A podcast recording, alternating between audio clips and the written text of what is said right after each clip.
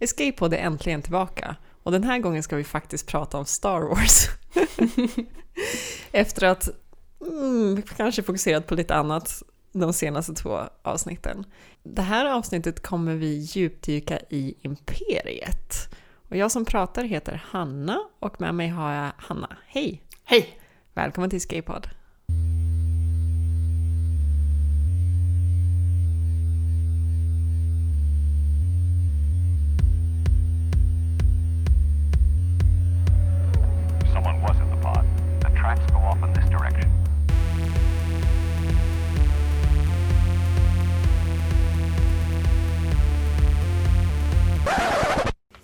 Been meaning to talk with you. It's terrifying, isn't it? The President and I have a simple request. Tell us what you see. If anything in your environment strikes you as a bit odd, a bit off, pick up the phone. Whether it's a package or a person that seems out of place, we'd love you to let us know. Because there's a lot of noise out there these days. A noisy press that's choosing to dwell on the past instead of what's happening right now. My husband and I want to protect you. We have a dysfunctional immigration system which does not permit us to know who we let into our country, and it does not permit us to protect our citizens properly. If we want to protect the quality of life for all Americans, women and children, gay and straight, Jews and Christians, and all people, then we need to tell the truth about radical Islam, and we need to do it now. Jag tänkte att det där lilla ljudklippet eller ljudbilden skulle lite få symbolisera uppstarten av imperiet och kanske en tydlig koppling till vad vi har i vår värld. Låter det bekant på något sätt? Förstår du vart jag håller på att börja gräva? Att liksom gemene mans övervakning av varandra uppmuntras och leder till ett samhälle där alla har koll på varandra och alla är rädda för snedsteg. Eller är det så du tänker? Faktiskt inte riktigt, Nej, men du har, du har en bra idé där också. Nej, jag tänkte just användandet av skräck och Mm. hur det utnyttjas för att få politisk makt. Okej. Mm. För jag tänker, visst, ja det är sant, det här handlar kanske lite mer också om övervakning, men just det här eh, liksom det eviga tjatet om att det finns ett yttre hot, vi måste jobba tillsammans, vi måste vara enade eh, för att kunna ha- hantera det här. De där andra är farliga, men vi är goda. Mm. Eh, vi måste ja, vara en stark enhet. Mm. Eh, och jag upplever att det var det som fick imperiet att bli imperiet. Ja, och lite så här, vi kan inte tillåta något inbördes tjafs, för då blir vi svaga. Nu måste vi ha en enad front och det betyder att eh, jag bestämmer, säger Palpatine. Precis så. ja, men det var, det var ju verkligen så det var. In order to ensure the security and continuing stability, the Republic will be reorganized into the first galactic empire for a safe and secure society.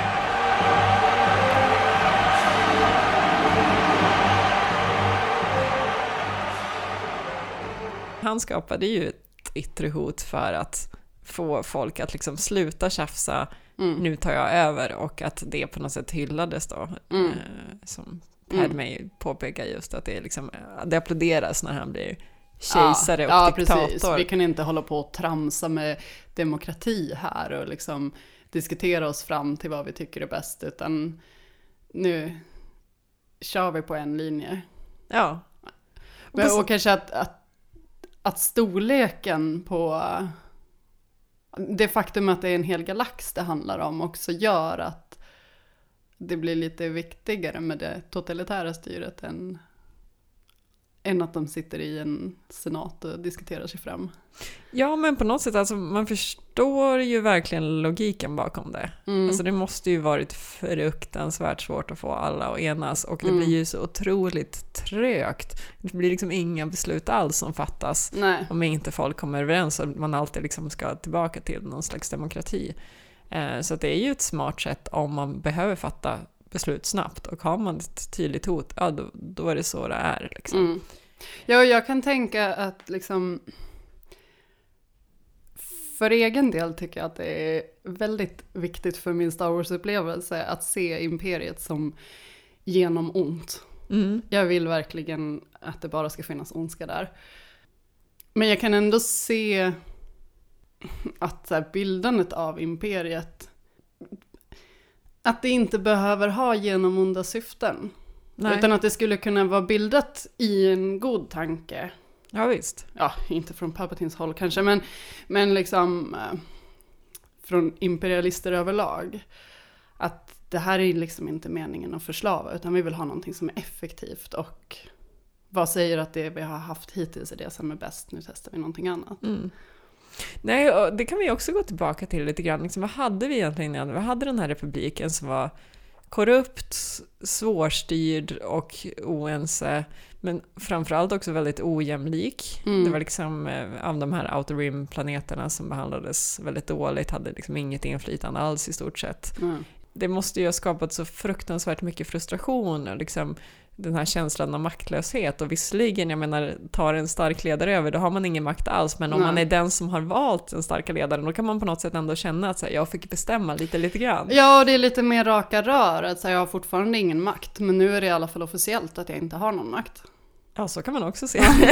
jag vet inte många som tycker Jag tycker så, konceptet. om jag drar paralleller till mitt jobb så tycker jag att det, är- det är bättre när jag får veta att nu har du ingenting att säga till om det blir så här. Än när de Ah, säger, ja, ja. du har någonting att säga till om och sen blir man helt överkörd i alla fall. ja, det är sant. Ja, men det låter ju faktiskt ganska rimligt. Även om det låter lite sorgligt också. Ja. ja. Jag, jag tänker också att så här, det här exemplet har vi också sett ganska nyligen och inte bara med Trump, men jag tänker till exempel när Erdogan fick mera makt i Turkiet nyligen. Mm. De gjorde ju en omröstning som liksom var så här, ska Erdogan få ännu mer att säga till om? Och Mm. Eh, ännu längre mandatperiod har jag för mig att de också pratar om, eller Mm. liksom överhuvudtaget, ska han bli ännu mer en diktator? Alla bara ja! Mm. Eller åtminstone lite drygt hälften valde Mm. det. Ja. Och, det, och liksom gick man ut på gatan så det enda alla, alla pratade om, det var ju så här, vi har för svårstyrt land, vi måste ha någon som bestämmer. ja. För det funkar inte annars. Och Ja. det var liksom det folk, folk fokuserade på och det, det kan man ändå på något sätt förstå, för att det är inte nyttigt med ett land som står helt still heller. Nej. Nej, eh, och ser man inte det som är riktigt dåligt så kanske man hellre väljer det här effektiva. Och det kanske är svårt att se det som är dåligt till en början också. Och det kanske är svårt att se det som är dåligt för de som har möjlighet att påverka. Att de som först kommer märka de dåliga sidorna, det är de som har väldigt lite makt att göra någonting åt saken. Ja, just det. Så att det blir någon form av trappa liksom, att först märker de längst ner att det här var inte så fett för mig. Mm. Men de kanske å andra sidan också är vana att det inte brukar vara så fett för dem. Ja, Eh, och, men sen liksom kryper det uppåt i hierarkin. just det. Och när det har nått någon viss nivå, det är då det liksom börjar bubbla lite rebellrörelser och sådär.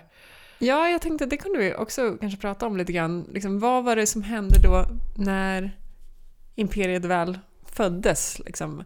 Eh, vi har ju båda läst Catalyst till exempel, där Mm. de beskriver det här en del.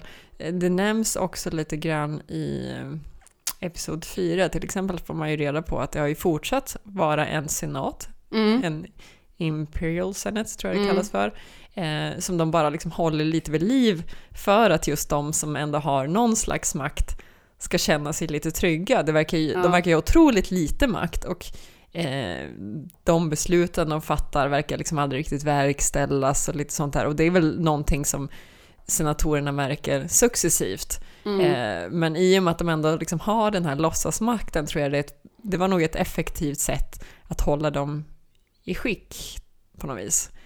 Ja, jag har tänkt det som att det är en, en, en liksom, ett tecken på någon sorts ängslighet från imperiets sida. Att de har ju inget behov av senaten. Nej. Men de behåller det för att det ska se okej ut på pappret. Lite för att liksom dölja vad det egentligen är de pysslar med. Ja, precis. Men frågan är inför vilka? Är det Ja. då inför dem kring... Inför folket. Ja, ja. Inför alla helt Ja, enkelt. ja, precis. Att Ja, säga, men- Nej, men ni kan inte beskylla oss för att vara totalitära. Vi har ju en senat som styr det vi gör. Ja. Ja, men jag tror, jag tror att det var väldigt mycket spel för gallerierna. Det Mm. låter ju lite som det. Eh, I episod 4 nämner de ju också lite grann om eh, att det är liksom av rent administrativa skäl. Att det är ganska Mm. skönt med lite sådana här undergrupper som styr på sin, i sin lilla region för då behöver inte imperiet riktigt bry Ja, sig. Så vi kan lyssna på det här klippet då, för där förklarar de ju också lite vad det är som gör att de vad, vad det är som gör att de kan lösa upp senaten sen. Mm. I have just received word that the Emperor has dissolved the Council permanently. The last remnants of the old Republic have been swept away. It's impossible. How will the Emperor maintain control without the bureaucracy? The regional governors now have direct control over their territories. Fear will keep the local systems in line. Fear of this battle station. Åh, jag älskar verkligen att han säger att det är rädsla som ska hålla folk i schack. Ja, Då är ju imperiet onda som de ska vara.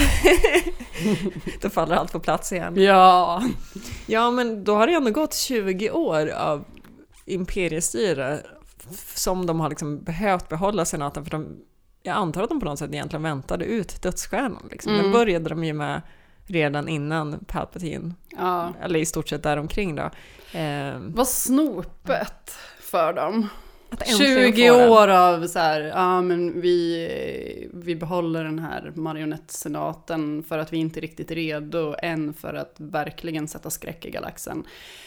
Nu är vi redo. Då kommer en jävla rebellrörelse och spränger dödsstjärnan. Alltså jag har också tänkt på det, på något sätt när man ser fyran, eh, då är det ju lite som att liksom, man tänker att dödsstjärnan har funnits länge, eller Mm. att den kanske byggdes nyligen, om de, om de inte riktigt har känt till, ja men det kanske byggdes nyligen eller någonting. Man förstår ju inte den här känslan av att det här har de planerat jättelänge. det här Nej, var precis. separatisternas eh, liksom, ritningar som de har tagit över och sen har de byggt på den här i 20 år.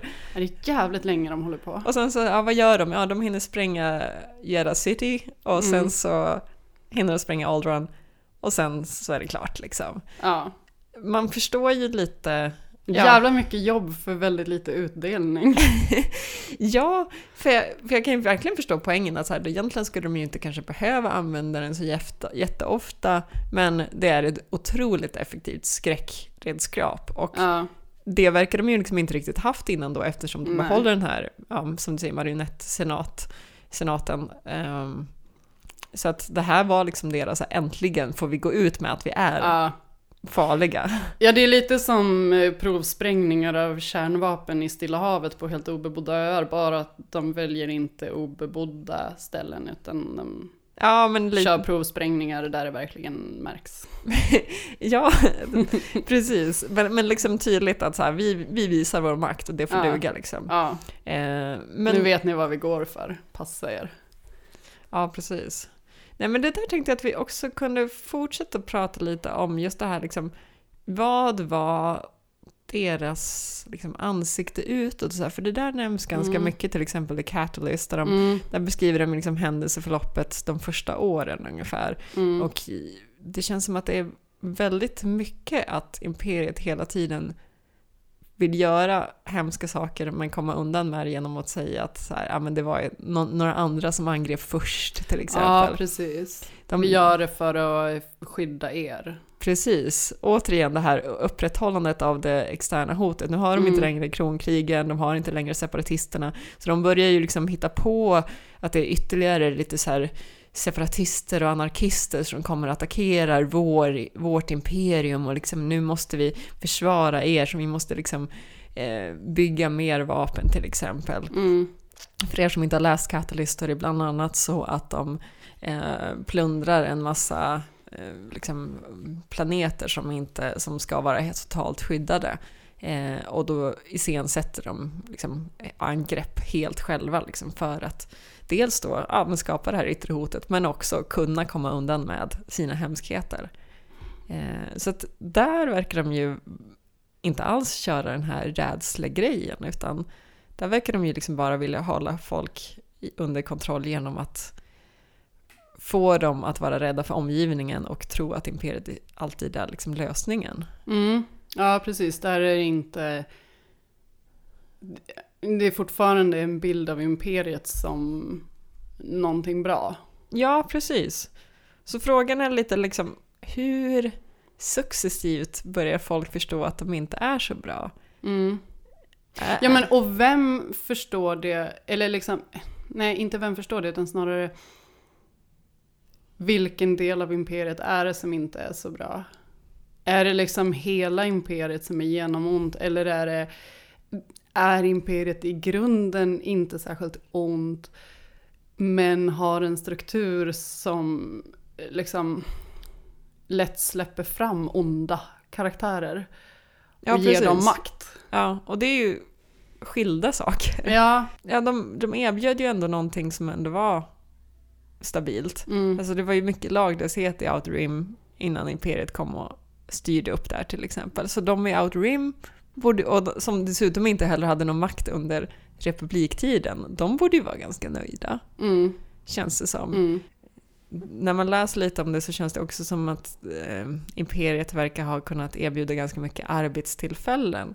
Eh, både ja, i central, ja, de centrala delarna och, och just liksom långt ut Mm. eh, på kanterna. Och det här var ju liksom ställen där de kanske inte hade så mycket makt innan. Och nu tänker jag på det här med att erbjuda arbete. Eh, I Catalyst så erbjuder ju Krennic, någon smugglare, jag kommer inte ihåg vad han heter, men erbjuder honom arbete. Ja, Och han svarar med att så här, ja men kan jag välja att inte göra det här? Ja visst kan du välja det. Välj en eh, planet. Jaha, vadå? Ja men välj en planet som dina kvarlevor ska eh, hamna på. Så där är, det, det är nivån av erbjuda arbete. ja fast det verkar ju också samtidigt vara liksom ganska eftertraktat att vara liksom till exempel eh, gå med i akademin Ja, och bli eh, en pilot till exempel. Mm. Det är ju sånt där som är så lätt att missa. I varje fall när jag, när jag var liten och såg Star Wars, då fattade inte jag att när Luke pratar om att han vill gå med i liksom, The Academy, då är det nej men precis. akademi. Jag tänkte ju i och med att han sen hamnade i rebellrörelsen så tänkte jag alltid att Academy det hade någonting med rebellerna att göra. Ja, Det tog lång tid för mig att fatta att det var raka motsatsen. precis. Och eh, även liksom i de här eh, bortklippta scenerna så får man ju se att Biggs har varit med i akademin också. Eh, Mm. Och att det var liksom helt självklart att han åkte. Sen så hoppar ju han av och kommer med i rebellrörelsen. Mm. Men att det ändå på något sätt var ja, men ganska normalt på Tatooine, att Ja. man åker iväg. Ja, det är liksom chansen att komma ut och se världen. Precis.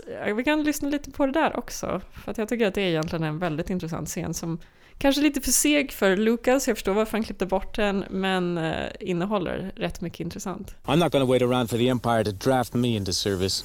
The rebellion is spreading, and I want to be on the side I believe in. Yeah, meanwhile, I'm stuck here. You'll get your chance to get off this rock. You're going to the academy next term, aren't you? Mm, not likely. I had to cancel my application. What for? My uncle needs me. Jag tycker det där är så himla konstigt. Ja, alltså jag hoppas att de tog bort scenen för att det är en väldigt märklig scen och inte för att det var lite för mycket liksom. Det är ju möjligt också. Eh, Det är ju rätt mycket runt omkring den som ska ge någon slags helhet till deras bakgrundsrelation. Så att, Ja. Men, men ja, det, det är ju någonting som riktigt skumt här. Så Biggs Ja. kommer tillbaka och säger så här, det här var inte riktigt vad jag hade förväntat mig. I serietidningarna kan man till exempel läsa att man, han får reda på att dödsstjärnan existerar. Att det Mm. finns något slags jättevapen som liksom kan förstöra planeter i stort sett. Eller han lyckas luska ut det och det är därför han deserterar. Mm. Eh, I det här klippet är det ju lite mer vagt att säga, Mm. nej jag känner mig inte riktigt säker eller liksom. Ja fast det är ju också, det är ju inte bara så här, det här var inte vad jag förväntade mig, utan det är ju, det här var inte vad jag förväntade mig, jag vill göra någonting som jag tror på. Ja, det är sant. Ska inte du eh, gå med i akademin? alltså, Och Luke bara, nej, alltså jag får, det är min, tråkiga farbror. Ja. Annars hade jag gjort det. Ja. Inte så här, jaha vänta, du går med i rebellrörelsen. Vad är det Varför som är problemet Ja. med akademin? Ja, superskumt. Men, Ja. men, men, men det känns ju som att det ändå bekräftar den här liksom, naiviteten hos de flesta. Eller liksom, ja men, jag ska inte säga hjärntvättningen, men liksom att de, propagandamaskineriet verkar ju verkligen ha fungerat. Om, var- Om till och med någon som ansluter till rebellrörelsen pushar andra att gå med i akademin. Ja, för att säga, ja men du måste ju komma ifrån det här, Ja. den här tråkiga planeten. Att det är det viktigaste ja. Inte Ja. vilken sida man hamnar på. Det är ju kanske lite konstigt klipp, men Ja. eh, det ger ändå en känsla av att så här, ja, men det här är någonting ganska standard. Mm. Eh, och så här, ja, rebellrörelsen, ja, det är bara några som tycker lite annorlunda. Liksom. Ja, Eh, Ingen stor grej med det. Nej. Men det kanske säger någonting om hur etablerat imperiet är. Att vi har eh, någon som har gått med i akademin för att slåss för imperiet. Väljer att eh, lämna det hela. Men ändå liksom inte kanske ifrågasätter det så pass mycket att den försöker övertala sina vänner att också ifrågasätta det. För att det är liksom det, det normala. Ja, det är ju det enda de har sett, Ja, tänker jag. Liksom, Luke är ju ja, född när imperiet Ja, precis. uppkommer. Liksom. Ja. Eh, Ja, och jag tänker att det kan ju vara liknande som liksom förtryck som vi har haft på jorden genom historien. Slaveri till exempel. Ehm, Även om man var slaverimotståndare så var man ju tvungen att leva i ett samhälle som accepterade slaveri. Mm, det är sant. Och eh, ja, men liksom acceptera och ha kanske vänner och familj som, som tycker att det är helt okej med slavar, kanske till och med är slavägare, samtidigt som man själv tycker att det är helt förkastligt. Att det blir liksom, man, man får liksom inte ta det för långt, för då kan man inte finnas kvar i det vanliga samhället liksom. Nej, just det. Sen kan det väl också vara så att även om man förstår att det här är inte riktigt så bra, så är man så bekväm i... Alltså man accepterar på något sätt sin begränsade frihet för att man får en trygghet. Mm. Det är ju en sån här klassisk, eh, liksom, ja, vad ska vi säga, samhällsplanerande uppgift eller samhällsfilosofisk grej. Liksom. Hur, hur mycket trygghet vill vi ha kontra hur mycket frihet vill vi ha? För att Mm. vill vi ha mycket frihet, ja då får alla lite stort sett göra vad de vill. Då minskar ju trygghetsdelen. Vill vi ha mycket trygghet, då måste vi kontrollera befolkningen och då får vi mindre frihet. Mm. Och efter att ha haft liksom det här kriget eh, och efter att ha haft en galax som är väldigt oense så får de ju ändå lösningar på ganska mycket. Så ja, jag kan tänka då kanske man värderar trygghet högre än frihet just efter sådana år. Precis. Ehm, det jag också tänker är att liksom, vi pratade lite om det här, vilka är det som ser det dåliga? Ja, Mm. uppenbarligen inte alla. Ehm, men är det de flesta eller är det några enstaka? För att om man tar till exempel, liksom, de flesta lär ju vetat om att imperiet dödade eller på något sätt förstörde Jedi-orden. Mm. Eh, men om man inte var jedi själv och man kanske liksom aldrig hade sett en jedi, aldrig träffat en jedi, då lär man ju liksom bara acceptera att ja, men det här var ett hot, vi måste ju försvara vårt imperium mot ett yttre hot. Mm. Och samma grej med rebellrörelsen tänker jag att om du aldrig liksom har varit en del av rebellrörelsen och du bara ser så här, här är några som angriper oss. Nu, nu attackerar imperiet tillbaka. Det måste ju Mm. också uppfattas som ganska logiskt. Liksom. Ja. Och jag menar, det är ju samma som i vår värld. Det är ju inte så himla många som på riktigt är pacifister, utan de flesta Nej. tänker ju ändå så här, men vi behöver ha ett försvar till exempel. Mm. Om någon attackerar, då ska vi få attackera tillbaka, även om det innebär att kanske till och med angripa ett annat land. Liksom. Mm. Ehm, Ja, och för att tänka att imperiet gjorde en genom-ond handling genom att döda alla jedis, så måste man ju kanske då utgå från, alla, från att jedis är genomgoda. ja, precis. Och ja, har man inte haft så mycket kontakt med dem så är det ju svårt att bilda sin uppfattning om det. Men jag tänker att även om man har haft kontakt med dem så kan det ju vara svårt att veta för att de har till exempel en armé av kloner som de behandlar som kanonföda. Eh, så Ja, det, det det finns ju sant. lite mm, mindre smickrande drag hos Jedi-orden också. Ja, så även om man faktiskt visste vilka det var så skulle man ha kunnat genomskåda dem, alltså att genomskåda det att de inte alltid är det goda liksom. Ja, precis. Det skulle kunna vara lätt att, att köpa en bild av att nej, men vi dödade alla jedis för att de utgjorde ett hot mot vår stabilitet i galaxen. Och liksom, ja, det finns inga jedis kvar som kan försvara sig, som Mm. kan ju ljuga ihop vad som helst om vad de var på väg att göra. Jag är lite nyfiken på hur mycket det förklarades för vanligt folk. Liksom. Mm. Var det, svarade de motvilligt på det när det togs upp? Eller liksom jag, kämpade de för att liksom verkligen måla ut, upp, måla ut? Må, Måla upp? Utmåla. Utmåla, ja. Utmåla Jedi som fiender. Alltså, förstår du vad jag menar? Ja. Antingen så bara sopar man det lite under mattan och så kommer någon och frågar så men du, var det inte några andra som styrde här innan? Eller liksom, och då kanske de säger, ja nej men den, den eh, orden upplöstes. Eller är det liksom så här, Jedis är vårt stora hot. Alltså jag menar i senaten så har ju Emperor sitt stora tal där han Mm. liksom förklarar hur hemska de är.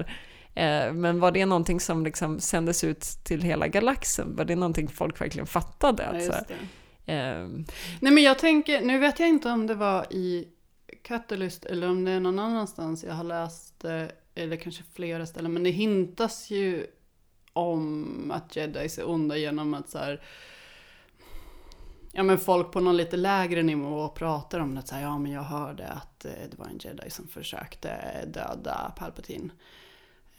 Ja, och ja, att det ja. liksom är det som har satt igång det. Ja, precis. Att det måste ju Att varit de sjukt försöker mycket så här rykten. backstabba Ja. honom.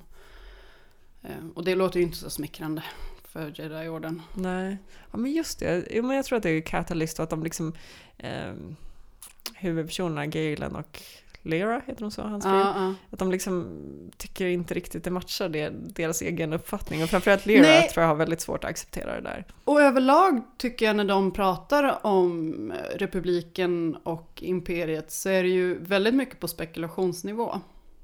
Ja. Man tänker att Galen ändå jobbar för imperiet så vet ju han väldigt lite. Eh, och de är lite så här, ja men jag tror att det var så här, ja men kan det inte ha varit så här? Att de har ju ingen koll. Nej, och det där tänker man ju så här, om det är en så stor organisation, det måste ju ha läckt så väldigt mycket Ja. överallt. Men jag antar att media var väldigt väl kontrollerat också. Ja, och läckor kanske tätas genom att eh, kvarlevorna hamnar på en planet långt bort. Antagligen.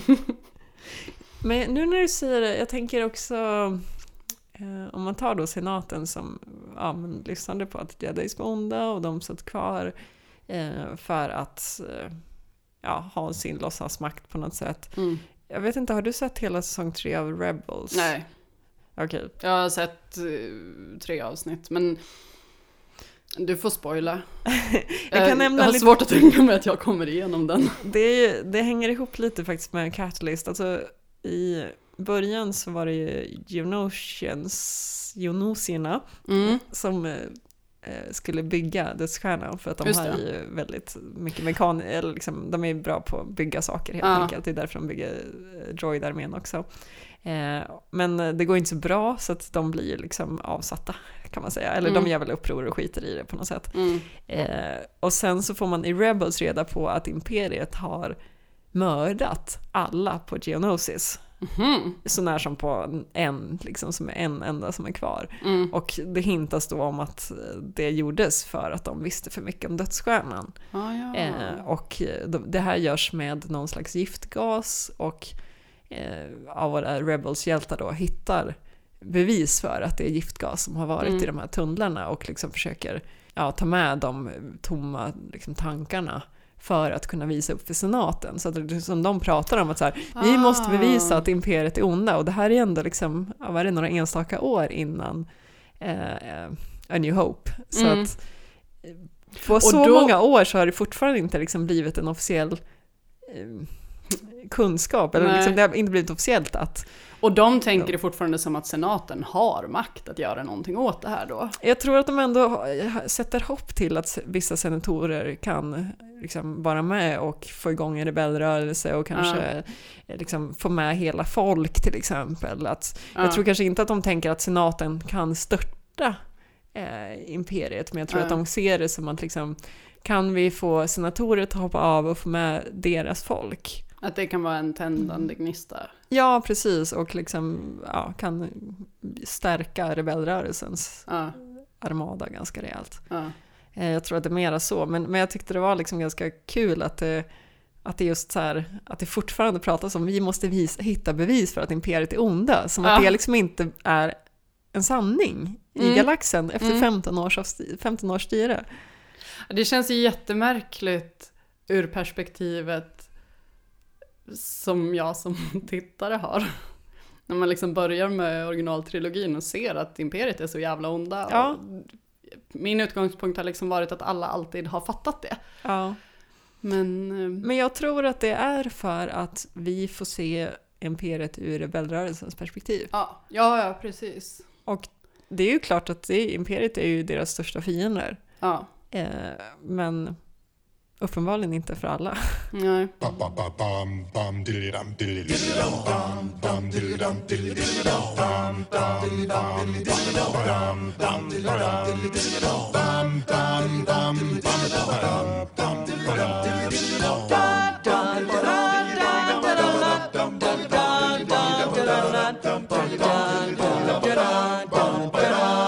Nu har vi betat av kanske ämnet hur uppfattas de? Men Mm. jag tänkte att vi skulle försöka gå lite djupare än så och fundera på hur onda de verkligen var. Mm. Eh, för att det har vi ju redan kommit in på lite grann, men liksom, det är en sak att ja, det är kanske inte är så många som fattar att de är onda, men de kanske fortfarande är Mm. 100% onda, Ja. allihopa som är med. Mm. Eller? Du var inne på lite det här att liksom, det är skillnad på att ha ett imperium som ger utrymme för vissa ondskefulla människor Mm. och att alla är just onda. Vad, Mm. vad tror du själv? Eller vad tänker du? Alltså, jag har tänkt väldigt mycket på Imperiet på senaste. Mm. Ehm, för jag har ju försökt kolla på Rebels och tagit mig några avsnitt in i säsong tre. Jag vet inte hur länge jag har hållit på, ja sen det började. Men jag blir så arg för att jag tycker att Imperiet framställs som så veka. Det, det, det kommer en liten så här pajasrebellgrupp och kan liksom ja, ha någonting att sätta emot liksom. Mm. Och det har gjort mig jättearg för att min bild av imperiet är att de är så onda och de tillåter inget, alltså ja, de är hänsynslösa helt enkelt. Mm. Ehm, Men menar du då att imperiet inte är tillräckligt onda eller menar du att imperiet inte är tillräckligt smarta? Liksom, alltså, både och. Jag tycker att Rebels har framställt imperiet som lite mjäkiga och lite dumma. mm, Eh, och i, i mina ögon så är de raka motsatsen till både mjäkiga och lite dumma. mm, Eh, Men jag har liksom ändå... Jag har fortfarande lite svårt att kolla på Rebels, men jag har hittat en lösning som gör att det känns lite lättare. Och det är just det här att, att se imperiet i sig som ja, en något totalitär makt. Men som inte, där, där inte liksom varje enskild person är genom ond. Och att vissa kanske tror att de också gör gott. mm, Men att det finns väldigt stort utrymme för att vara ond i imperiet. Och att de som är i toppen är onda. Och att det helt klart premieras. mm.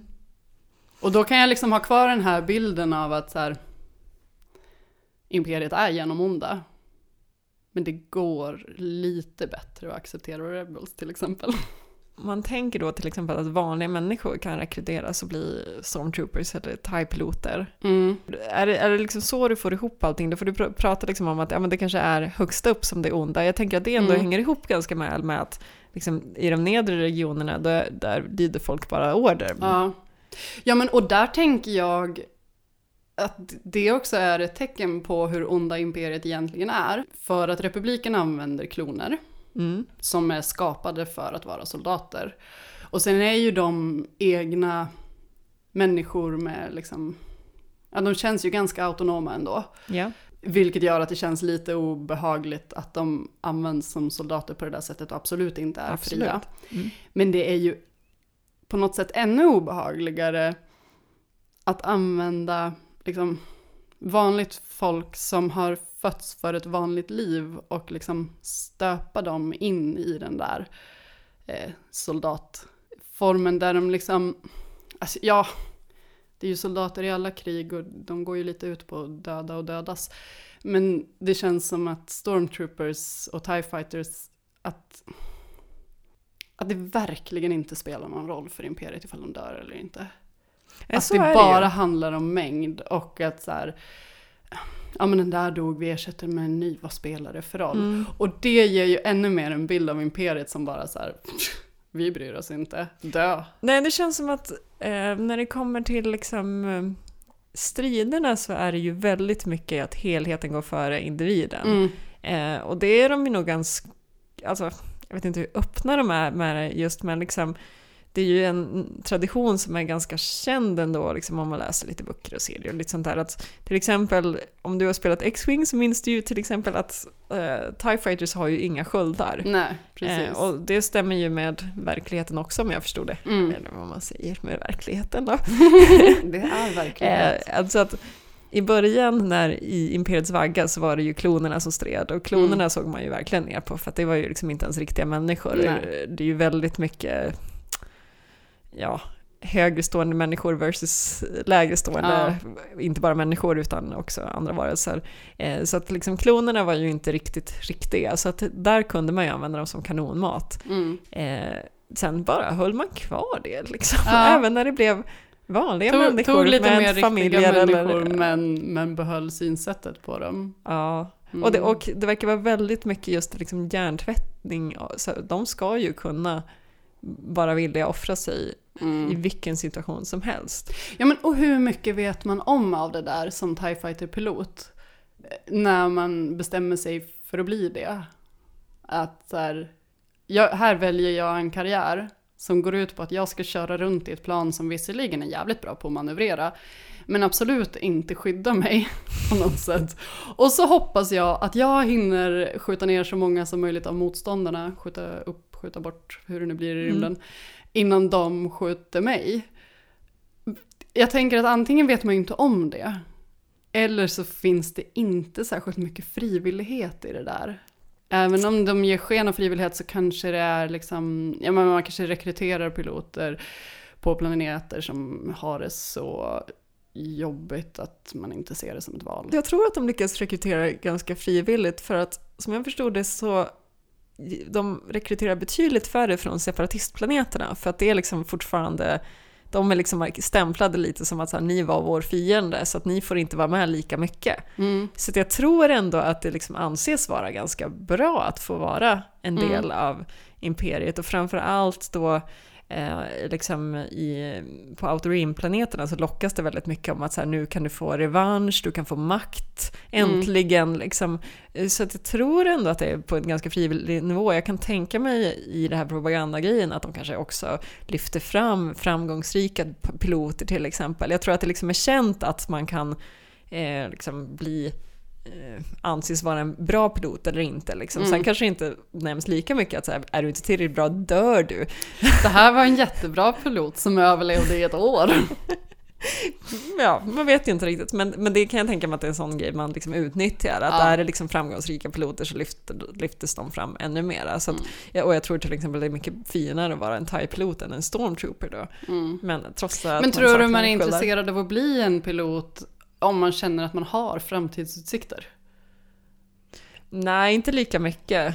Eh, nej, jag tror nog att det är de mera utsatta områdena. Mm. Men nej, det, det är nog en, det, det stämmer nog att det, det är nog en bra motiverande faktor. Mm. Att så här, det här är det bästa du kan göra. Mm. Får i alla fall se någonting annat än moisture farms innan det där. Precis. Men jag kan också tänka mig att mycket av hjärntvätteriet sker i senare delar. Ja. Eh, Alltså när de väl kommer dit, Ja. då, då liksom slår de till ordentligt. Eh, För att liksom gå från att bara rekrytera någon till att säga så här, du ska i 100% av fallen lyda order även om det innebär att vi säger åt dig att du ska köra in i det här skeppet eller Mm. vad som helst. Eh, och det verkar, det verkar verkligen vara det de körde på. Liksom, att så här, Mm. ni ska vara så totalt lojala att ni aldrig ska tänka en egen tanke i stort sett. Mm. Och jag undrar hur de motiverar det. Ja. Det måste vara mycket skrämselpropaganda tror jag. Ja, men och det som jag som ligger närmast till hands och relatera till är ju när sånt motiveras med religion. Så här, du gör det här för någonting större. Skulle just det vara det. så att du dör på kuppen så finns det ett liv efter detta. Mm. Men man Men, kanske kan se det eh, mycket som heder, att du ska liksom försvara din familj, eller, alltså Ja. antingen imperiet i sig, du ska försvara imperiet, men också så här, du säkrar galaxens stabilitet, så att om du hade en familj när du, som du lämnade, då säkrar du deras trygghet till exempel. Ja, just det. Och det tror jag, det nämns också en del. Jag har läst ganska mycket serietidningar på senare tid. Till exempel Star Wars Empire är 40 nummer eller något sånt där som kom i början av 2000-talet. Eh, där får, får man följa en del officerer och nästan alla pratar om, eller liksom tänker på det här på det här med att liksom rebellerna, det är de här skurkarna som skapar kaos, de fattar inte hur viktigt imperiet är. Mm. Alltså, det är liksom, just i varje fall de här karaktärerna man förföljer, där, de framstår inte alls som onda. Utan de framstår som, de är bara troende. Mm. Eh, de litar på att imperiet är det som skapar ordning och reda. Mm. Eh, och rebellerna är liksom ja, men mer av terrorister än bara naiva. Liksom, utan de, de uppfattas verkligen som terrorister som bara kommer och förstör. Mm. Ehm, så, att, eh, så att jag tror nog att det är ett ganska effektivt hjärntvätteri. Ja. Eh, det, det finns till och med en, eh, en gruppnummer som handlar om en officer som man från början bara får reda på, liksom, han verkar effektiv, han är ganska lågt stående men liksom skjuter lite i rank för att han är liksom så pass smart och sådär. Och sen så får man reda på att det är eh, den tredje av grabbarna på Tatooine utöver Biggs och Luke. så de har ju liksom kommit från exakt samma miljö och på samma sätt som de andra två var intresserade av akademin så var han också det. Mm. Men han ifrågasatte det aldrig, eller såg kanske aldrig riktigt eh, de negativa sidorna. Eh, sen får han till slut reda på att det är Luke som har eh, förstört dödsstjärnan och blir så ledsen. Och inte så här, oj vänta, är det jag som gör... Jo, han, jag tror att han ifrågasätter lite grann så här, hans egna val. Liksom, när han också får reda på att det Biggs har varit med Mm. eh, och gått över till rebellrörelsen. Men att det ändå, han står fast vid att han ändå är imperialist. Och Mm. eh, han låtsas gå över till rebellrörelsen och tvingas stå ut med liksom, när Luke i sitt lilla barnsliga sätt att prata berättar om hur häftigt det var när han sprängde dödsstjärnan. Liksom, för han är ju den här hjälten och liksom att man kan liksom se hur han nästan gör liksom ljudeffekter och liksom hur coolt det var när han åker ur trenchen och liksom det enda den här, hans vän då tänker så här, ja men alltså fattar du hur mycket människor du dödade? Mm. Du har begått ett sånt absurt stort massmord att det finns inte liksom. Mm. Och du bara pratar om det som att det är en liten cool grej liksom.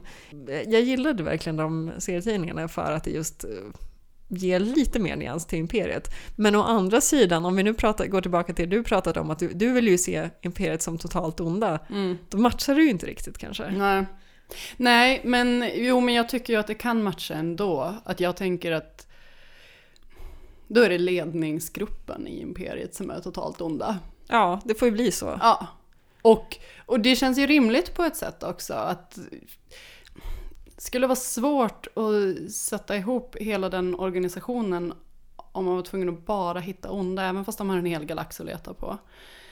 Ehm, det är mycket lättare att då ha några i toppen som är himla onda, men hålla ett lite godare ansikte utåt för att locka till sig folk som kan Ja, göra det. skitgörat. Just det. Det här får mig lite att tänka på det här avsnittet, avsnitt två skrev på när vi pratade om SIS och vi tog hjälp av Petrus Andersson som är psykolog. Han nämnde ju att det liksom finns en del liksom experiment för att försöka förstå varför folk gör ondskefulla saker. Mm. Just för att liksom, ja, till exempel förklara nazismen och sådana saker som vi har sett i vår värld. Eh, För, att det, för det just inte känns särskilt sannolikt att du kan liksom få tusentals människor att all, samtliga vara onda. Alltså att de kan inte vara födda onda utan det måste skett någonting som gjort dem på det viset. Eh, och han pratade om två studier där man liksom försökt förstå motiveringen till ondska. Den ena studien handlar om att bara beordra någon att liksom, ge elektriska stötar till en annan person.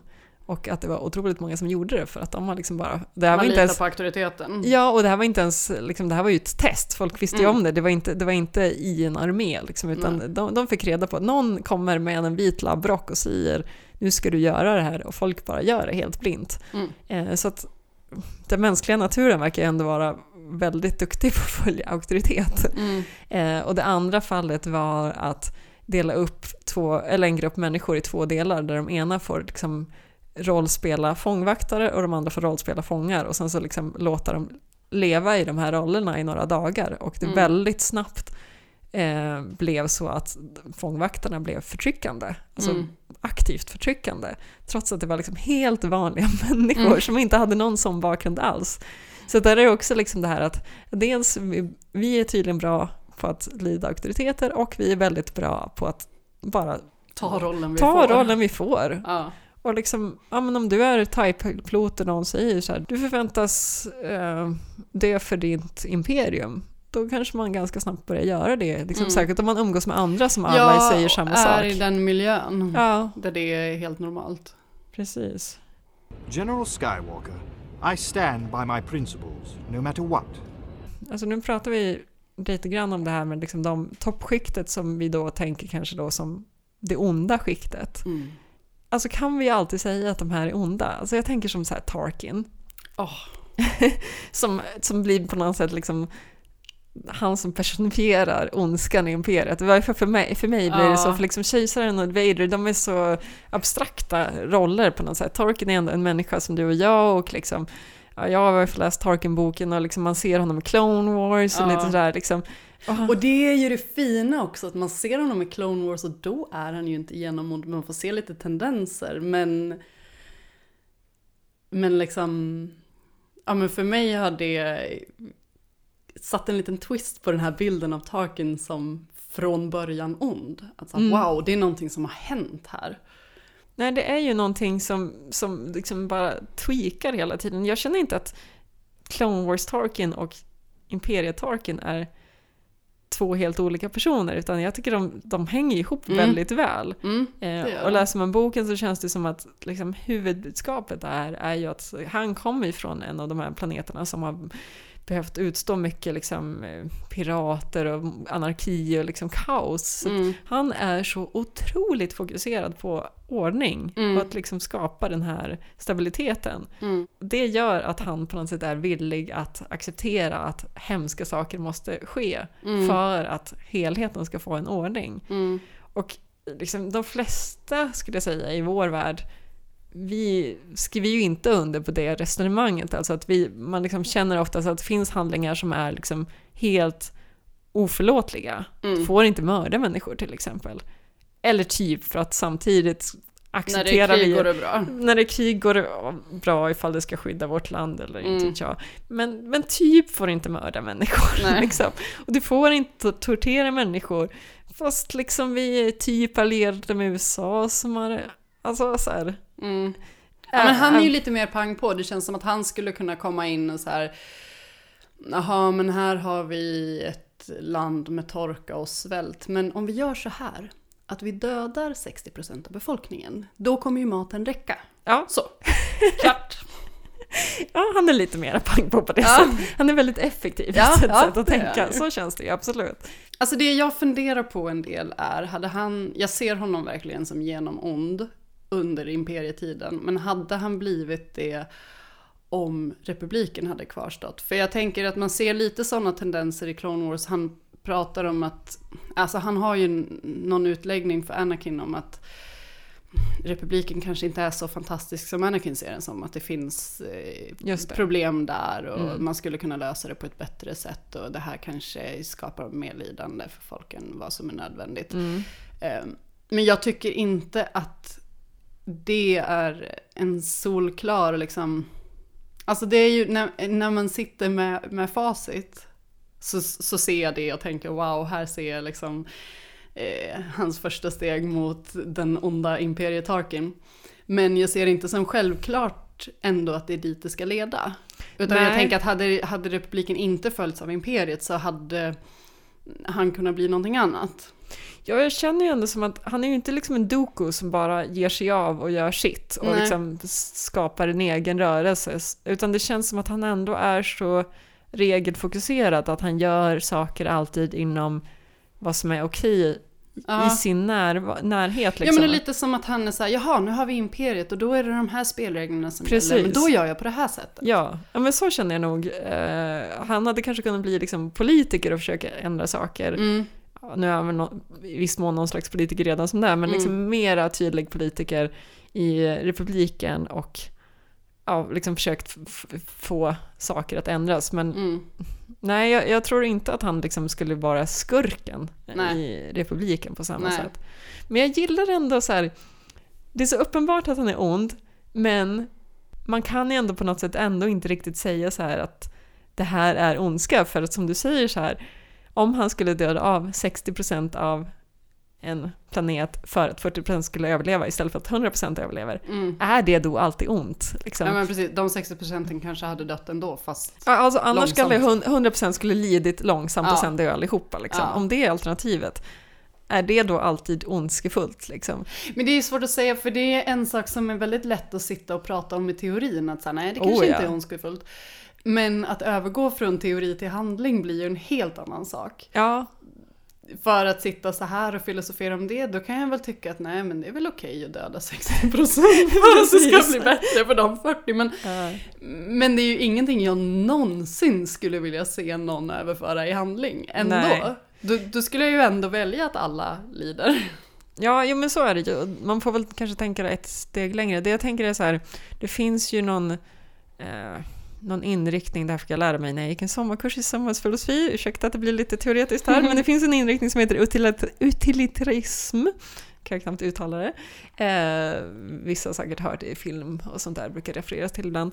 Eh, den liksom, inriktningen, samhällsfilosofiska inriktningen, det handlar om att liksom, du ska fatta beslut för ditt samhälle som alltid maximerar lyckan. Mm. Och lyckan i det här fallet liksom är summan av alla ska vi säga, dellyckor. Mm. Alltså så här, om, om det är väldigt många människor som kan bli lite lyckliga av någonting så kanske det är bättre än, eh, alltså det kanske väger högre än att fem personer mår oändligt eller jätte, jättedåligt. Mm. Alltså liksom att du kan acceptera att fem personer torteras om 10 000 personer går trygga av det till exempel. Mm. Eh, i, i liksom, vi har ju ett samhälle som inte fungerar så, men det finns ändå liksom filosofisk inriktning som liksom resonerar i de banorna, att det, kanske är mera eh, liksom gott. Mm. Att tänk, alltid räkna på helheten. Mm. Jag tänker i fallet av att liksom mörda, vad sa vi, 60% av befolkningen. Mm. Eh, där får man ju, där kan man ju inte bara räkna med huruvida folk överlever eller inte. För gör man det, ja men då är det ju liksom, det borde ju alltid vara godast då att 40% eh, får leva. Mm. Eh, och slippa, liksom ingen behöver dö långsamt heller, utan Mm. antingen dör man jättesnabbt eller så lever man. Eh, men man får ju samtidigt räkna med följderna som kommer sen, som är skräcken. Mm. Kommer... Och att man kanske har blivit av med hela sin familj. Precis. För att de hörde till de 60 procenten. Precis, du kan vara liksom en överlevare som lever hela ditt liv i sorg Mm. och i skräck. Och hela Mm. den här planeten kommer antagligen fortsätta vara, liksom vara i skräck i kanske flera generationer. För Mm. de vet att sen nästa gång det blir torka, då dör Då vi igen. ryker jag. Ja, precis. Ja, det är ju väldigt svårt att avgöra vad det är som kommer ge största möjliga lycka till. Ja, precis. Men jag, jag får lite känslan av att Tarkin är en utilitarist. Ja. Eh, Att det liksom, han, han ser bara helheten. Och det är ont för oss, men Mm. det är inte självklart ont ur någon slags flummigt filosofiskt perspektiv. Nej, precis. Men jag tänker, ja, han kan vara utilitarist. Han kan också vara bara ond. Ja, jag vet att du vill tillbaka till Ja, men för jag tänker, jag tycker liksom inte att jag kan plocka fram att jag har sett att hans drivkraft skulle vara att folk ska ha det så himla bra. Utan det jag identifierar som hans drivkraft är det här är evil. Jag gör det. Men jag tycker ändå att eh, han, han vill ha ordning. Ja. Jo, ordning vill han Ja. ha. Men är det nödvändigtvis samma sak som att folk har det bra? Nej, han kanske bara är lite så OCD-ig liksom. Ja, jag tror att han liksom vill kontrollera och känna sig... Ja, ha mycket makt. Ja, ja det kanske är så. Ehm, jag tänkte bara att du nämnde någonting för länge sedan, nu hoppar vi ju så mycket runt i allt det här och blir så uppspelta av ondska. Men du pratade lite om eh, Rebel säsong 3, att du inte hade sett så mycket men du var besviken på att eh, Imperiet uppfattas liksom som, som mjäkigt. Mm. Någonting som annars får fart i säsong 3 det är ju att Thrawn kommer in. Mm. Tror att han kanske är med i första avsnittet också. Ja, jag har sett honom en del. så- Grand Admiral Thrawn, eller Ja. det var det, Ad- Admiral Thrawn kanske. Men är inte han med i någon av de tidigare säsongerna också? Mm, Kanske att han dyker upp i slutet av säsong två också. Han Ja. har i varje fall en ganska stor roll i trean. Han är ju en sån här poppis EU-karaktär. Liksom. Mm. Det, det kommer ju en trilogi och nu har det kommit en ny bok så att nu är han ju liksom kanon på flera ställen Mm. också. Eh, men han är ju allt annat än mjäkig. Mm. Han är ju, han känns genuint ond på samma sätt som Tarkin. Alltså Är det för väl- att han har röda ögon? Nej, väldigt lite för att han har röda ögon. Eh, Han är ju väldigt beräknande. Mm. Eh, och framför allt så känns han inte så där korkad. Det blir så mycket slapstick i Rebels Ja, när Imperiet kommer in. Eh, säkert för barnfokuset Ja men det är nästan som att de ska lägga på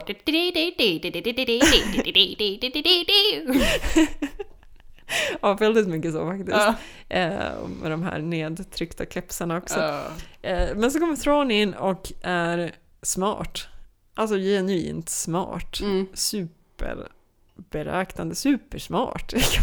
Jag kommer- inte på tillräckligt mycket bra. Hur ska jag säga supersmart på ett annat sätt? Ja, Väldigt supersmart.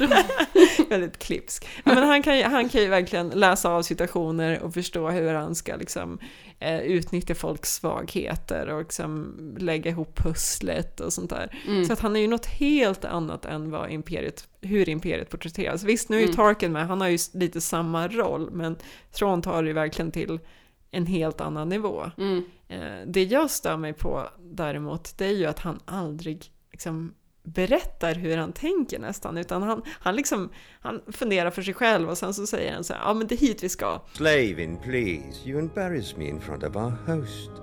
Host? What?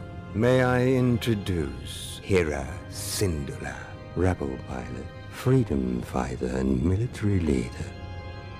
Och så kanske han, liksom, han kanske berättar lite hur han har löst situationen för att liksom briljera lite, men Mm. eh, det känns som att han har liksom inga, inget sug för att träna upp andra högt uppsatta. Att så här, så här liksom gräver du, eller så här förstår du rebellernas psykologi, utan det är liksom någonting som sker i hans huvud och sen är han nöjd med det. Mm. Men han kanske inte är intresserad av att föra den kunskapen vidare för att det sätter honom i en lite mer sårbar position. Ja, så kan det ju vara att han bara vill ha makten, ja. Mm. Men jag tycker liksom det känns som att eh, han är så uppenbart mycket mer effektiv än alla andra och då, för att liksom, om man nu har ett effektivitetstänk, då borde man ju ändå vilja liksom sprida den Mm. kunskapen. Men Mm. det intresset finns absolut inte. Den där grejen känns ju som att man ser ganska ofta i Imperiet, att det känns som det liksom, det är mycket konkurrens. Alltså Mm. så här, Ja, det är många liksom enstöringar i grupp. Ja.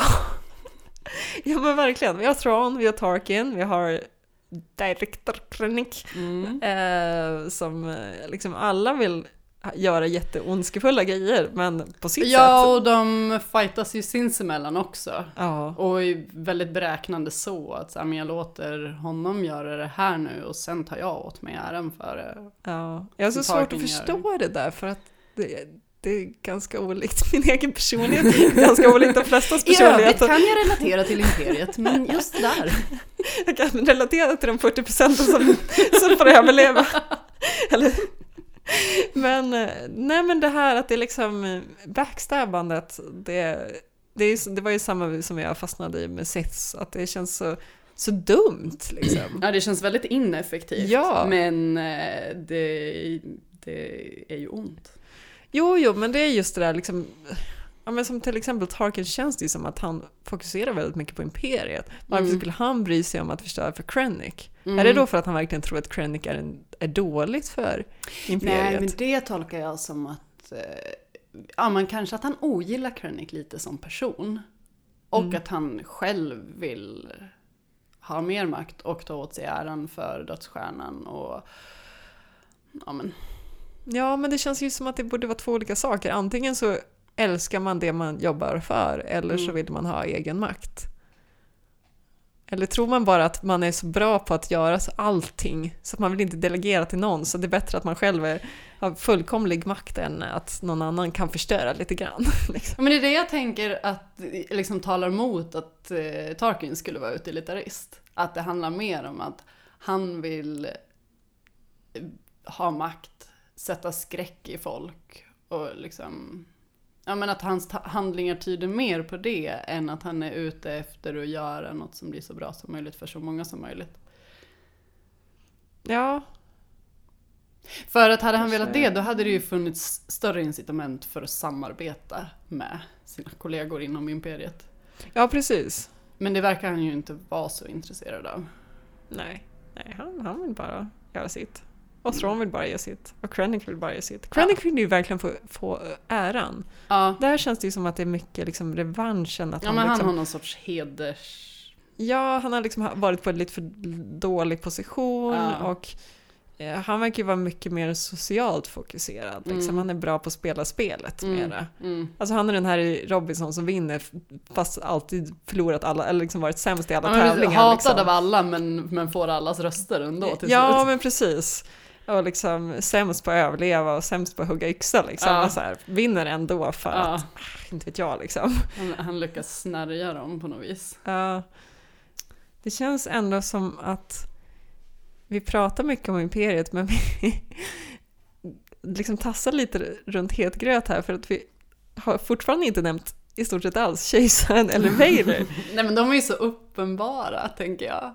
Uppenbart onda då. Ja. Men hur tänker Men- du att kejsaren, vad har liksom kejsaren och Vaders för, för roller i Imperiet? För det greppar Alltså jag inte ser riktigt. dem lite som att kejsaren är spindeln i nätet eller liksom den här som styr sina marionettdockor och att Vader är eh, hans soldat. Liksom. Ja. Men jag tycker liksom, hur aktiv är egentligen kejsaren? För det känns som att man liksom aldrig ser honom riktigt.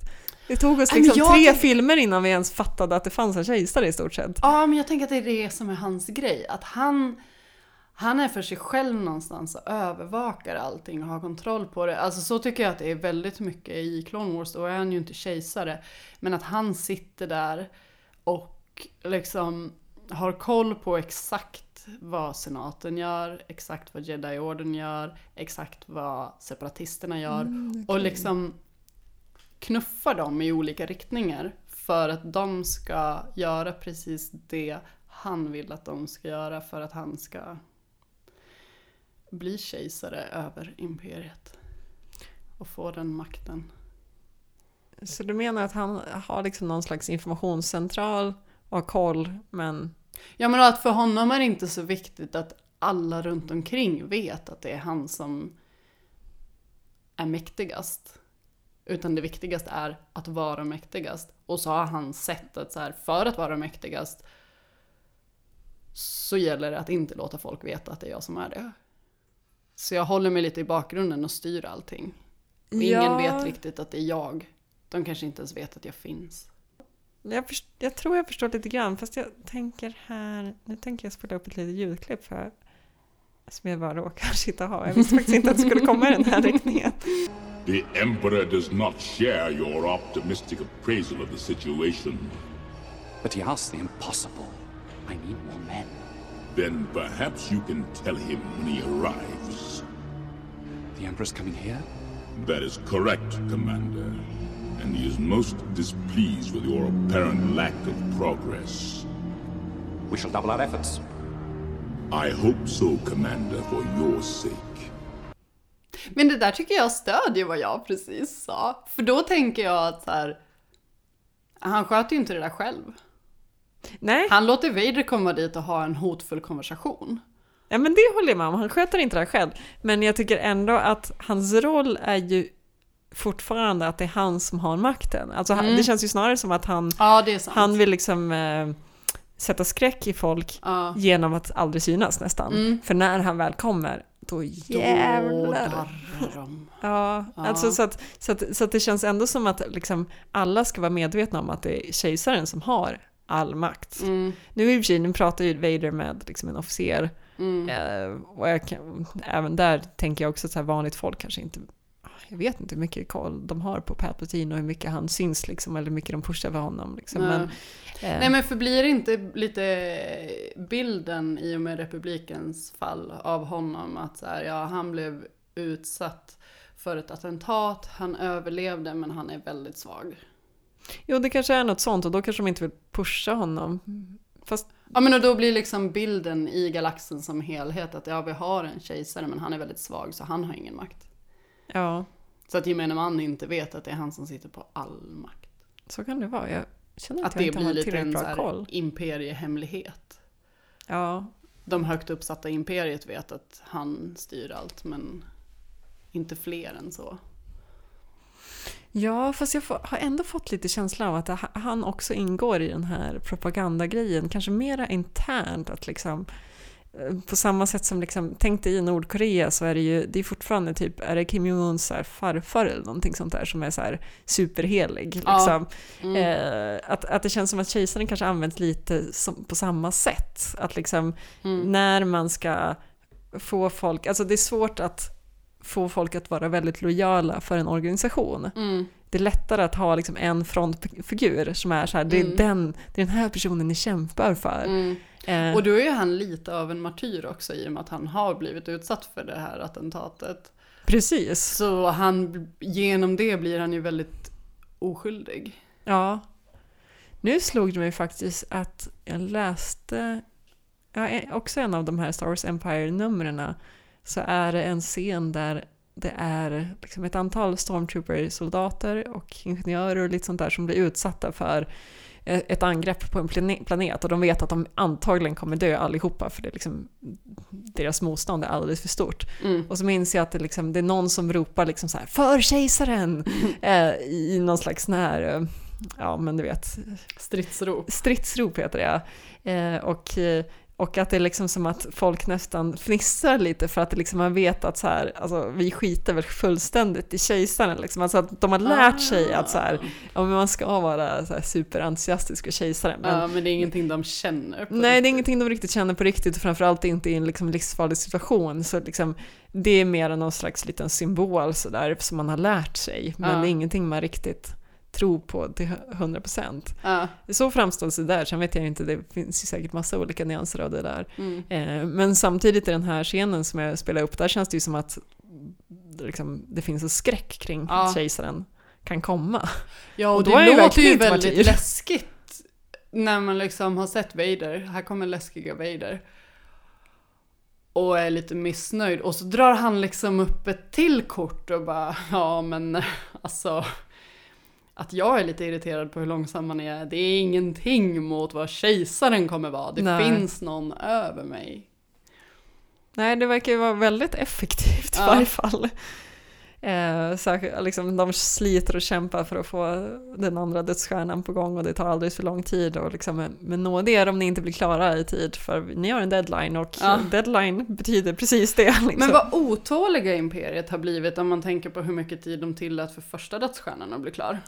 Ja, ja, alltså de kanske kan återvända ganska mycket av ritningarna. Ja. Det är i och för sig mycket större De, de, har, de har tränat en gång. Ja. De vet hur bitarna ska Ja, sitta så nu ihop. bara, ja, men tre år istället för 20. Ja, Ja. det är helt rimligt. Det är liksom. rimligt. Ja, men då slipper de ta den här, skippa geonosis, de Ja, finns ju inte ja, längre precis. liksom. Tekniken kanske har kommit längre också så att de kan arbeta snabbare. Faktiskt, varför inte? Ja, jag tror kanske att jag kan få nå- något slags grepp om hur folk tänker om kejsaren, men jag tycker fortfarande att Vader också är en förvånansvärt anonym karaktär med tanke på hur viktig han känns när man liksom ser Star Wars-filmerna för första Mm. gången. Alltså, han känns ju som, jag vet inte vad han känns som riktigt. Någon slags bara hot, eller? Ja, jag tycker att det där skiftar lite också beroende på vad, vad man kollar på. Ja, men som du säger i, i originaltrilogin så, så känns han ju som en huvudkaraktär verkligen. Och, och som någon med mycket makt. Men i episod tre, när han liksom hamnar i sitt svarta skal. Då känns han ju mer som någon form av marionett. Alltså, inte att han har den här drivkraften i sig själv, utan att kejsaren verkligen har skapat honom för sina syften och att han är lite så här, åh nej, var det så här det skulle bli? Ja, ja, jag får väl acceptera läget, nu är jag visst ond. Ja, ja men så är det ju. Alltså det, det känns ju verkligen som någonting som lades till att, att han liksom blev Han blev ju den lite här- mjäkig av det tycker jag. Kanske inte mjäkig men bara så här konstant smärta. Ja. Ja, ja, ja, kanske det i och för sig. Att Han hans känns ju väldigt kontrollerad. snarare än ilska blev smärta. Ja, Mm. och det känns ju verkligen som någonting som kejsaren lyckas eh, utnyttja väldigt väl.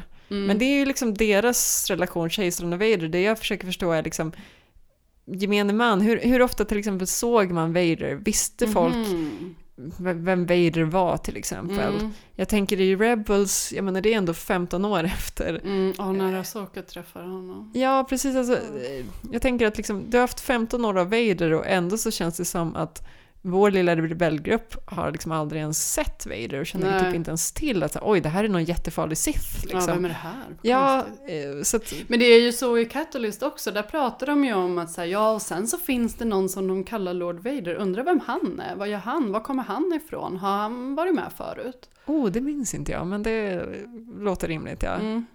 Eh, I Tarkin-boken så har ju Tarkin och Vader ganska mycket kontakt och ska samarbeta. Och jag minns någon scen där de liksom sitter och ska typ fika ihop i stort sett. Eller liksom de, de färdas väl något skepp och vä- väntar tror jag, eller Mm. någonting sånt. Och just det här liksom stela, för de är ju så otroligt olika i sin ondskefullhet. Att Mm. liksom, den ena är ju liksom, alltså Vader blir ju bara någon slags våldstocka i många, Mm. vad ska man säga, sidospår, EU-grejer känner jag. Mm. Eh, Medan Tarkin då är liksom den smarta. Mm. Men samtidigt så känns det som att Vader ändå har, i och med sin liksom, att han är kraftkänslig och sånt där, han fattar ju mycket mer, han fattar ju hur folk funkar. Mm. Liksom. Eh, men det, det, jag greppar inte riktigt det där, för det känns som att han utnyttjas mest bara för att sprida skräck och Mm. våld. Liksom aldrig Mm. riktigt för sin intelligens. Liksom. Eh. Men jag undrar, det känns som att eh, det här med att, han, att Vader är Anakin. Det känns inte som att han är öppen med det. Nej. Så här, det var jag som var Anakin Skywalker. Nej, det verkar vara extremt Och- hemligt tror jag. Ja, precis. Och liksom, vad är anledningen till det? Har han något motiv till att inte avslöja vem han är? Jag kan tänka mig att det har att göra med att jedis utmålades som onda. Mm. Hur mycket vågar folk lita på Vader om de har fått reda på att Vader är egentligen en gammal jedi och vi har lärt oss att jedis är onda? Mhm, ja. Alltså så här, visst nu kanske Vader ändå används som något farligt men liksom Ja, för jag tänker de hade ju verkligen kunnat använda honom som en posterboy för imperiet mot Jedi-orden. Att så här, här har vi en snubbe som var en jedi. Nu ska han berätta för er vad det var med dem som var så himla dåligt. Ja, problemet är väl att även om Vader är väldigt tyglad av kejsaren så frågan är om han skulle kunna klara av att prata om det där fullt ut. Mm, Alltså han kanske ja, är själv är så skadad liksom. Ja. Eh, så att, ja, nej jag vet faktiskt inte riktigt. För jag tycker det är svårt med det där för att det känns ju också som att det är liksom otroligt liten del av imperiet, åtminstone under A New Hope-tiden, som tror på kraften. Mm. Men sen så har vi ändå liksom Vader som använder kraften Mm. öppet. Eh, kejsaren kanske inte så mycket. Där tror jag Nej, inte att han... kejsaren vet man ju inte om Nej. förrän han eh, sätter igång med sina blixtar. Ja, precis. Så det känns ju som att han blir liksom bara den politiska figuren. Mm. Men, så då har vi i alla fall Vader som är kraftanvändare, men det är ändå ingen som tror på kraften. Så frågan är då, hur farligt är det liksom? Mm. Eller är det därför det blir så himla knasigt att han håller på att döda en massa folk i A New Hope och i eh, Empire för att han eh, vad heter det, för, för att folk liksom fortfarande inte fattar att han är farlig. Ja. Alltså att han, han var såhär, nej nu har det gått 20 år och ni har fortfarande inte fattat att jag är ett hot. Så nu får jag liksom force-choka järnet här för att ni ska Men de som, haja. eh, de som har fattat att han är ett hot kanske har dött någon minut senare. Ja, Det finns precis. ingen som Ja, liksom har överlevt för att berätta för andra att så här, hörni, den här med kraften, det är ju en riktig grej. Ja, men det känns ju ändå som i varje fall i filmerna så det blir det ganska mycket vittnen och ganska Ja. många som får nya, liksom som eh, ökar i, i, rang då för Mm. att deras... Jo men ja, jo det är sant, där är det ju lite mer vardagsmat. Men det kanske är, alltså på samma sätt som som A New Hope är en vändpunkt i det här med senaten, att den blir upplöst. Alltså det, det kanske är någon form av brytpunkt överlag. Så kanske Så det är, det kanske, absolut. hans kraftanvändande kanske också har varit mer hemligt förut, men där händer det någonting som liksom flippar allt och gör att han kan vara mer öppen med det. Han kanske bara tröttnar. Ja, ja, alltså det känns ju som, annars beskrivs det ju som att han ändå använder ganska mycket av de här 20 åren till mer interna grejer. Det är mycket liksom att eh, träna. Nej, mera Sith-fokus liksom. Ja. Att eh, lära sig massa saker inom Sith-rörelsen och sånt. Han är ju trots allt en helt ny, ny och färsk Sith Ja, efter Order 66, Han har så att han har ju mycket att ta igen. Ja. Så, så att det kanske är att han liksom bara inte är särskilt offentlig. Mm. Eh, och sen så, ja som du säger, det blir en brytpunkt däromkring. Mm. Och då, då kan de eh, liksom göra honom lite mer utåtgående. Mm. Men, men jag tycker att eh, han är lite svår att greppa för att han, det känns ju som att han har lite olika roller. Mm. Ehm, men det där var ganska bra att du kom in på det här med brytpunkten för att jag tänkte att vi ska gå in på kanske vårt sista ämne här idag och det är det här. Princess Leia, before your execution, I would like you to be my guest at a ceremony that will make this battle station operational. No star system will dare oppose the Emperor now. The more you tighten your grip, Tarkin, the more star systems will slip through your fingers. Not after we demonstrate the power of this station. In a way, you have determined the choice of the planet that will be destroyed first. Since you are reluctant to provide us with the location of the rebel base, I have chosen to test this station's destructive power on your home planet of Alderaan. No. Alderaan is peace, but we have no weapons. You can't You will possibly... prefer another target, a military target? Then name the system. I grow tired of asking this, so it'll be the last time. Where is the rebel base? Dantooine. They're on Dantooine. There, you see, Lord Vader, she can be reasonable. Continue with the operation. You may fire when ready. What? You're far too trusty. Dantooine is too remote to make an effective demonstration, but don't worry. We will deal with your rebel friends soon enough. Ja, Hanna sitter och ler här och han har gåshud också. det här är ju en fantastisk scen och det kanske är det som är brytpunkten. Alltså vi pratade om att ja, men bara att dödsstjärnan fanns var det som startade hela det här att senaten bryts isär. Mm. Eh, men egentligen är det kanske förstörelsen av Aldron som är det riktiga startskottet känns det som. Mm. Jag menar rebellrörelsen har ju funnits jättelänge men det är ju först nu de verkligen börjar få lätt att rekrytera känns det som. Alltså, Ja. Det blir ju en helt annan grej efter att Alderaan förstörs. Ja, och min bild av det är också att de har ju fått tag på ritningarna till dödsstjärnan innan Alderaan förstörs. Men jag har liksom inte bilden av att det är någon stor stress då. Det är klart att de ska förstöra dödsstjärnan, men att det är så här, ja nu har vi har ritningar och vi ska göra det. Men sen sprängs Alderaan och de är så här, nu jävlar, nu måste vi göra det här. Att Ja, det precis. blir lite mer, eh, ja men då, de har fått se ett exempel på vad dödsstjärnan kan göra och nu är det bråttom.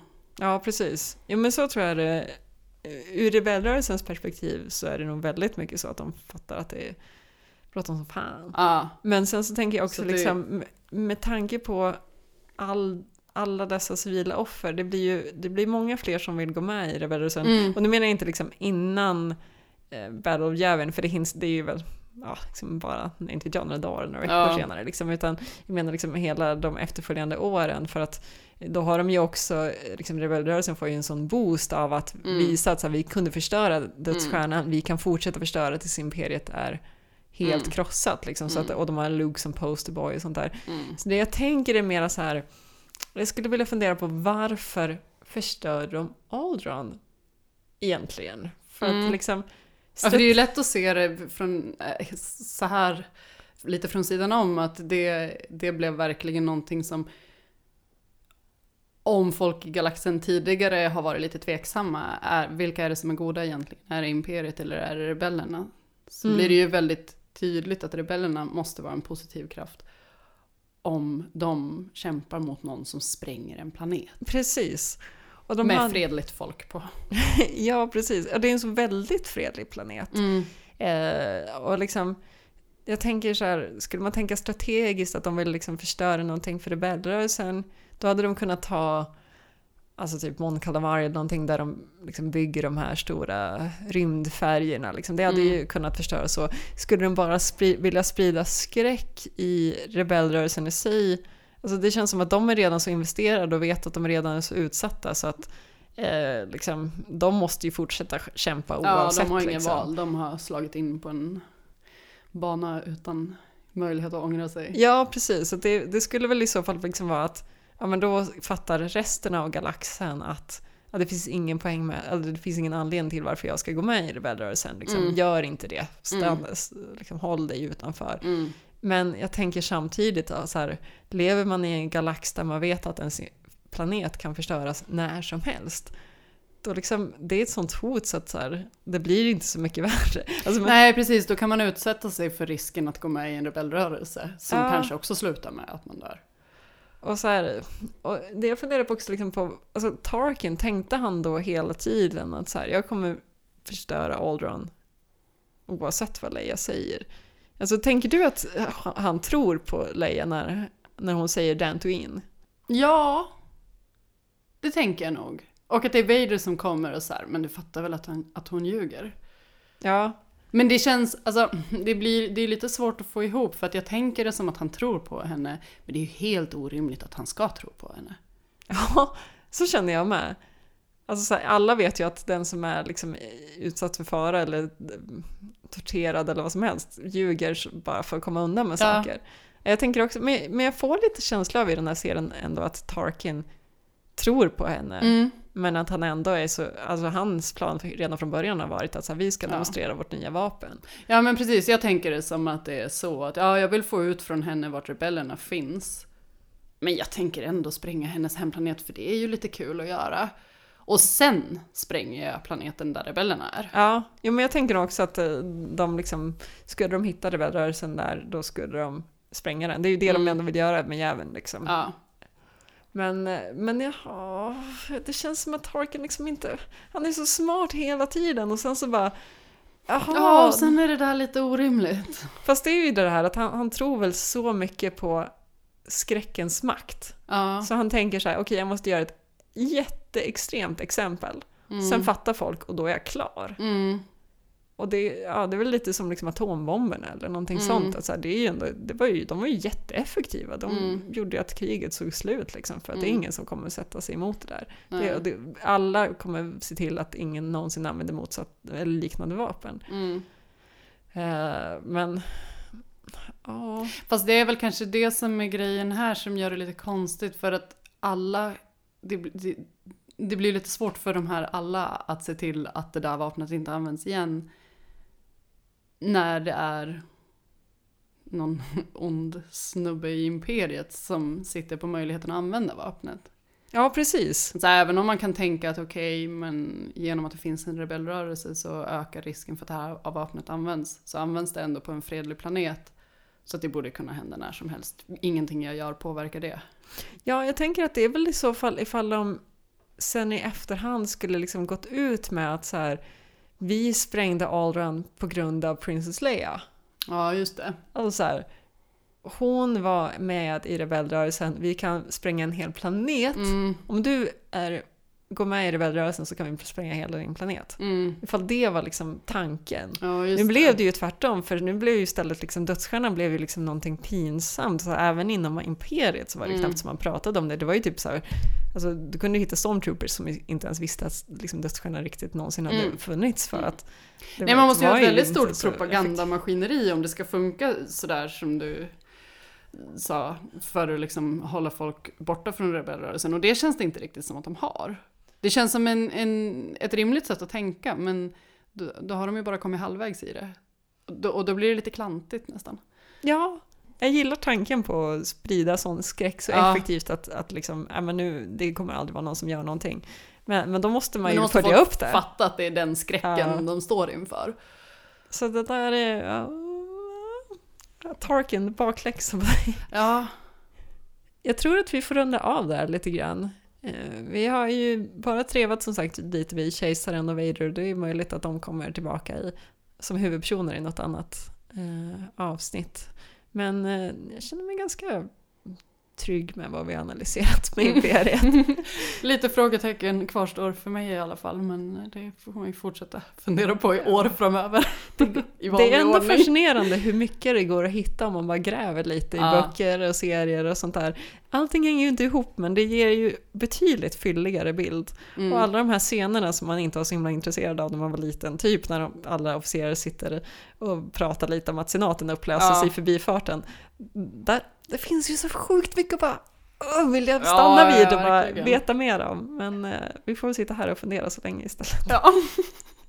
Tack så jättemycket för att ni lyssnar. Ha det bra. Hej då! Hej hej!